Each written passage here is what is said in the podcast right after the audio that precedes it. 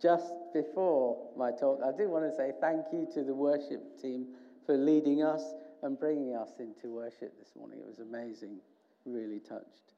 Um, but also, just before my talk, I want to share of a major incident that happened in my walk of faith this past week. Just over a week ago, I uh, had gone along to a young people's group that evening, and it was a creative worship time. And at the end, there was an opportunity to pray. And uh, the backstory to it is that on the 29th of April, I had a cataract operation in my right eye to remove the cataract, and they replaced the original lens in the eye with a new one. And uh, I knew that something wasn't quite okay, you see. So I had to um, ring them and I had to go back and uh, they said that there's some fluid there between the lens and the outer part of the eye. And they gave me loads and loads of drops to put in for the next eight weeks, after which I was to go back. Um, but those drops were just not having any effect weeks and weeks in. And so at that youth group that night, I did ask for prayer uh, because the things are still really hazy and cloudy in my right eye and nothing had changed. And literally, just after a, a few minutes of prayer and they'd finished, I had to look around smiling in a bit of disbelief, really, because it had gone. The haziness had just lifted. I had no idea what had happened. Um, I told people that I'd confirm it with them in the cold light of day the next day, that this wasn't some trick of the, the night. Um, and it hasn't, you know, it's still clear. And uh, I just give God the praise. All I know is that God answered our prayers for me that night, and that God is a good God. He's an awesome God. Um, at the end of this morning service, there is an opportunity, uh, whether you're on Zoom or here, to ask for prayer. And uh, um, please try and do that and avail yourself of that opportunity to, get others praying with you for something is great. Now to the talk. Today I do have the privilege of concluding our series on the Old Testament book of Ruth. And according to the Talmud, which is the Jewish tradition, the prophet Samuel probably wrote this book of Ruth.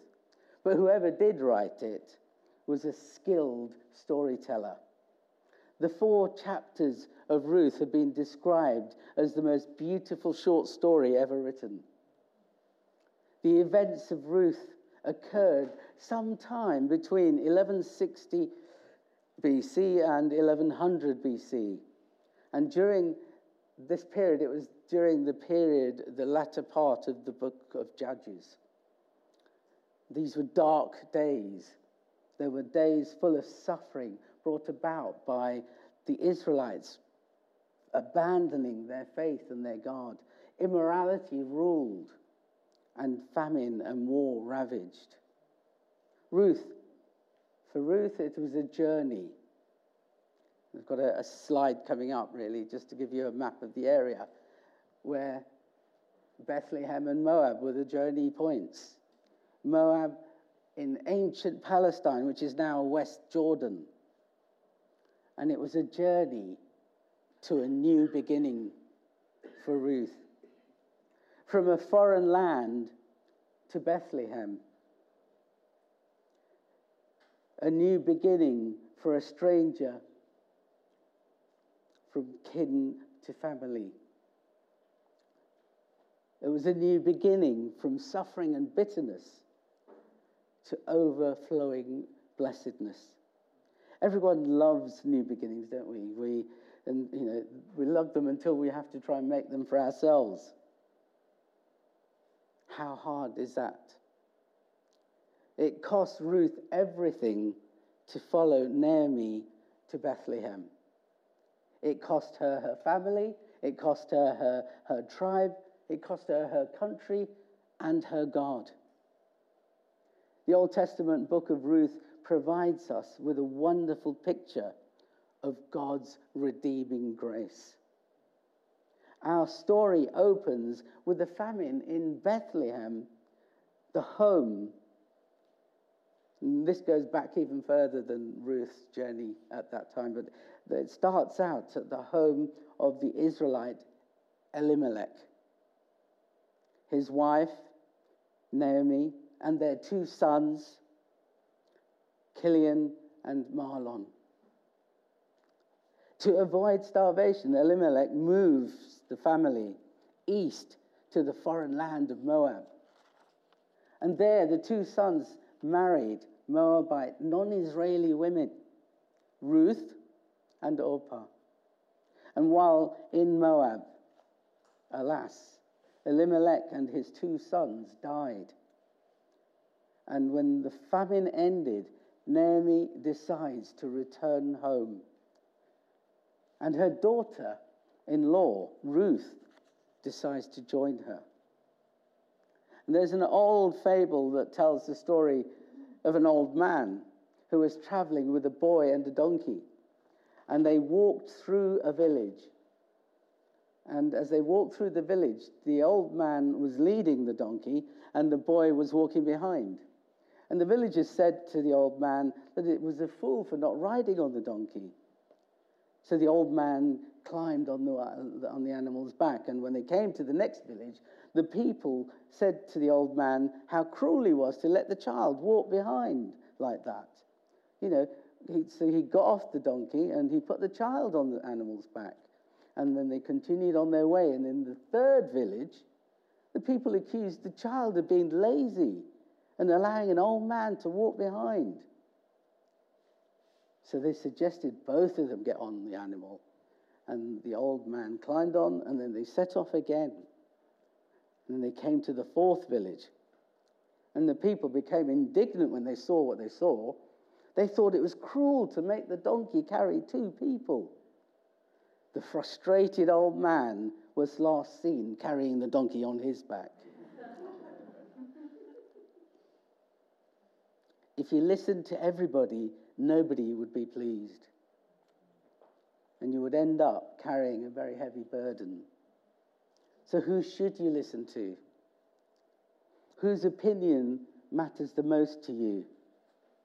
That was the question Ruth was faced with when she found herself far away from home in a strange land.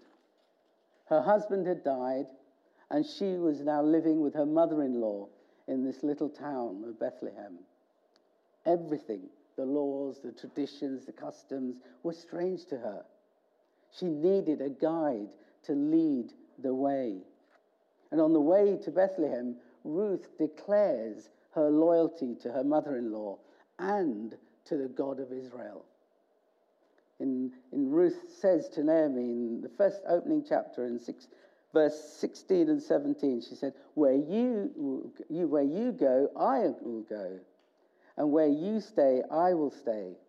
Your people will be my people, and your God, my God. Where you die, I will die, and there I will be buried. May the Lord deal with me, be it ever so severely, if even death separates you and me. She clearly pins her colours to the mast with Naomi. And here's where the story gets really interesting. See, in the society of that times, widows were often ignored, particularly cursed foreign widows like the Moabite Ruth. Elimelech and Naomi were from the tribe of Judah. So they would have ancestral rights to property in Bethlehem. But after her husband and sons had died, Naomi was unable to regain the properties her, on her own. The Old Testament laws contained some provisions that allowed the poor, like Naomi and Ruth, to glean and gather a little during the harvest, which meant that they could allow themselves to uh, follow along behind the harvesters and picked up whatever grain fell from the wagons or dropped or left behind. So we see that to obtain food for Naomi and herself, Ruth went out to gather barley. barley in the fields, and by the providence of God, she happened to begin in a field that was owned by a man called Boaz, who was a relative of Elimelech. And that fact that Boaz was a close relative of Elimelech is crucially important to the whole story. Boaz, as we read, was a very kind gentleman. He was good to his workers. And he asked his workers about Ruth's identity since she had caught his eyes. And his foreman replies in chapter 2 and verse 6 that she is the young Moabitess who came back from Moab with Naomi. And she has worked steadily from morning till now. Boaz then tells Ruth to continue gleaning in the field and even tells the workers to drop some more additional grain for her. Then Ruth, Ruth then tells Boaz, verse 10 in chapter 2, Why have I found such favor in your eyes that you notice me, a foreigner? Boaz replies, I've been told all about what you have done for what you have done for your mother-in-law since the death of your husband, how you have left your father and your mother and your homeland and come to live with a people you did not know before. May the Lord repay you for what you have done. May you be richly rewarded by the Lord and the God of Israel, under whose wings you have come to take refuge. Ruth returned to the town, and Naomi learns of what happened and how Ruth had gleaned so much barley in Boaz's field. Naomi tells Ruth how, in verse 20 of chapter 2, that man is one of our closest relatives. And he is one of our kinsman redeemer. Many different Bible versions use different terms and different terminologies for this word, kinsman redeemer. And even, I mean, the passages I was looking at, they interchange and flip between them. But sometimes you'll hear it mentioned as family redeemer, or sometimes as nearest relative redeemer, or another time as the guardian redeemer. But the redeemer is basically a guardian of family rights. As a kinsman redeemer, you could perform such duties as to redeem or buy back a family member who may have been sold into slavery, or buy back property that had been sold due to your poverties. A kinsman redeemer, under even special circumstances, could even avenge the murder of a family member by killing the guilty party.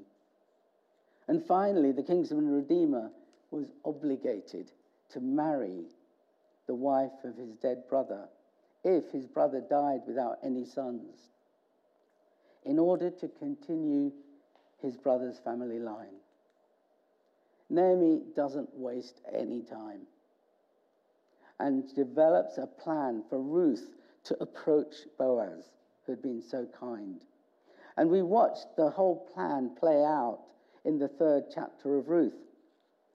Boaz is clearly taken with Ruth and says, Everyone, this is to Ruth, he says, this is everyone in town knows you are a virtuous woman. But while it's true that I am one of your family redeemers, there is another man who is more closely related to you than I am. We clearly understand from the passage, though, that Boaz will not rest until this whole matter is sorted and settled. And sure enough, the very next morning, Boaz went out to town. And when he found that nearest kinsman redeemer relative, he gathers the ten elders of the town and as witnesses, and he tells this nearest uh, relative, uh, kinsman redeemer, these words in uh, chapter 4 and verse 3. Naomi, who has come back from Moab, is selling the piece of land that belonged to our brother Elimelech. The relatives, the relative offers to redeem that land. But Boaz tells him, there is a slight catch though. In verse 5 of that chapter, it says, Of course, your purchase of the land from Naomi also requires that you marry Ruth, the Moabite woman, widow. That way, she can have children who will carry on her husband's name and keep the land in the family. Suddenly, the relative didn't think this was such a great deal after all. I won, you know, he's thinking out aloud or whatever he's thinking, but he then says to Boaz, Look, bite yourself. I will not marry Ruth and pollute my family line. I do wonder how rejected and wounded and hurt Ruth would have felt when that nearest kinsman redeemer spoke those words. Ruth, the foreigner, is not good enough for him. Prejudice can make us to treat others as inferior. God's Holy Spirit does not operate like that. God's Holy Spirit, God does not discriminate. For the next of kin to reject Ruth as he did, because he did not want to stain his honor, denied Ruth her very human dignity. The loving kindness of God accepts us all in chapter 4 and verse 9 to 10, we then read what happens. That Boaz, then Boaz said to the elders and to all the crowd standing around, You are witnesses that today I have bought from Naomi all the property of uh, Elimelech, Kilion, and Mahlon, and with the land I have acquired Ruth, the Moabite widow of Mahlon to be my wife. This way, she can have a son to carry on the family name of her dead husband and to inherit the family property here in her hometown. You all are witnesses to this today. And then we read that the elders and all those who were gathered at the gate spoke great blessings upon Boaz and Ruth and I do imagine how amazing that would have felt for the two of them. How wonderful that would have been. So Boaz redeems the land for Naomi and marries Ruth. And Ruth and Boaz have a son, but not just any son. The Bible says in the closing chapter, we can see the, the fuller family tree. But in the closing chapter, in verse 17, they named him the son Obed. And he was the father of Jesse, the father of David. So here is a formerly accursed Moabite foreigner, Ruth, becoming the great grandmother of King David and an ancestor of Jesus the Messiah himself. All because God provided Ruth with a redeemer. The young foreigner Ruth was overwhelmed by grace as Boaz was surprised by love. First, the Redeemer has to be a blood relative of the one that is to be redeemed. And just as Boaz was related to Naomi, Jesus is our blood relative in that he is related to all humankind through creation. Secondly, that Redeemer must possess the necessary resources to pay the price of redemption. Just as Boaz possessed the monetary funds to buy back the land and to support Ruth, Jesus and only Jesus lived the perfect life of obedience required to become the perfect sacrifice for all mankind. In the first letter of Peter, in chapter 1, verse 18 to 19, we read, For I know that it is not with perishable things such as silver and gold that you were redeemed from the empty way of life handed down to you from your forefathers, but it was with the precious blood of Christ, a lamb without blemish or defect. Finally, the Redeemer must also possess a willingness to redeem. Even if the Redeemer was a relative who possessed the means, there could be no redemption if he was not willing to redeem. Sadly, Naomi's nearest relative had the money to redeem, to redeem the land and to marry Ruth, but he was not willing. So Boaz steps in willingly to redeem. Jesus willingly laid down his life to redeem all of us, all mankind. He says, Jesus says to us in John's Gospel in chapter 10, just reading verse 11 and 18 I am the Good Shepherd.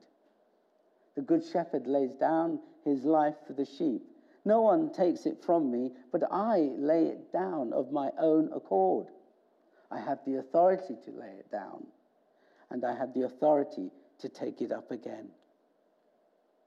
So Jesus was the only person that, who was our relative, who possessed the means, and who was willing, out of his love for each of us, to be our kinsman redeemer.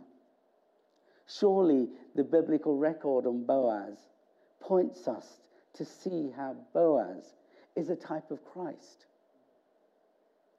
Christ is the lion of the tribe of Judah who comes out of Bethlehem to bless all humankind. And he sends his laborers out into the fields to work. And he treats his own people well. He receives and welcomes Jews and Gentiles, Gentiles and foreigners, all of us. And he pays our debt and therefore gains the right to make us his bride. Here's a little light relief for you now. A question What kind of man do you think Boaz was? was before he got married.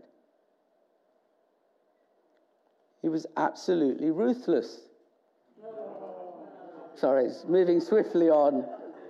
When Boaz, when Boaz saw Ruth, he was in love at first sight. It was a picture of grace.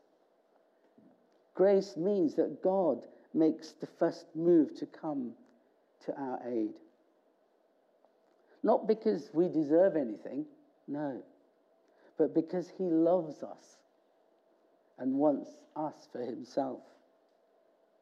We love, says in 1 John 4, verse 19, we love because He first loved us. This story, this whole story, stands as a ray of light showing the power of love between God and his faithful people. What's so wonderful is that we're given a snapshot to this whole story from one family in a small town on the threshing floor. How did this Gentile woman become one of the ancestors of Christ, Jesus himself? As Boaz redeemed Ruth, so Christ redeemed the church. As Boaz the Jew married Ruth, a Moabite foreigner, so Christ marries the church, both Jew and Gentile, Jews and foreigners. As Boaz gave Ruth his riches and properties, so Jesus Christ gave us his life to the church. John's Gospel, chapter 10 and verse 10. Jesus says, The thief's purpose is to steal and kill and destroy. My purpose is to give them a rich and satisfying life. When we begin to reflect God's character through our interactions with other people, we bring glory to God. Watching God provide for Naomi and Ruth, two widows with little prospects for a future, we learn that God cares for the outcasts of society and compels us to do likewise. As Boaz gave Ruth his name, so Christ Jesus gives us his name, the name above all names. And as Boaz retained the name of, of Elimelech, so Christ made the church his whole family. Ephesians chapter 1, Paul writes in verse 5 God decided in advance to adopt, adopt us, or adopt us into his own family, to bring, by bringing us to himself through Christ Jesus. This is what he wanted to do, and it gave him great pleasure. It's amazing. People often describe the book of Ruth as a love story. But as a love story unfolds, we realize it's about more than just a love between two people. It's about God's amazing love for all humankind. Acts 17 and verse 26 says, From one man, God made every nation of men and women that they should inhabit the whole earth and he determined the times set for them and the exact places where they should live.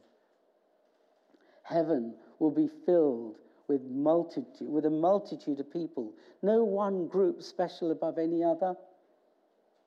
Revelations 5 tells us in verse 9, and they sang a new song. You are worthy to take the scroll and to open its seal, because you were slain and with your blood you purchased men for God from every tribe and language and people and nation. That's how far God's love goes in redeeming you and I. Love shows itself in acceptance of others. You know, one of the, I think one of the, the most important characters of the book of Ruth only has his name mentioned twice, in fact. That character is a man by the name of Salmon, the father of Boaz. Matthew 1 and verse 5 says, Tell us, tells us about this, that um, Boaz had a mother named Rahab. Rahab the harlot, the one who was outcast by society. And yet she was allowed to become part of the great nation of Israel. Who would have wanted her? Well, Salmon did, the father of Boaz. Salmon found in her a woman he could love. The love Boaz would have learned in his home, growing up with his mother and father, would surely have taught him to be accepting of others.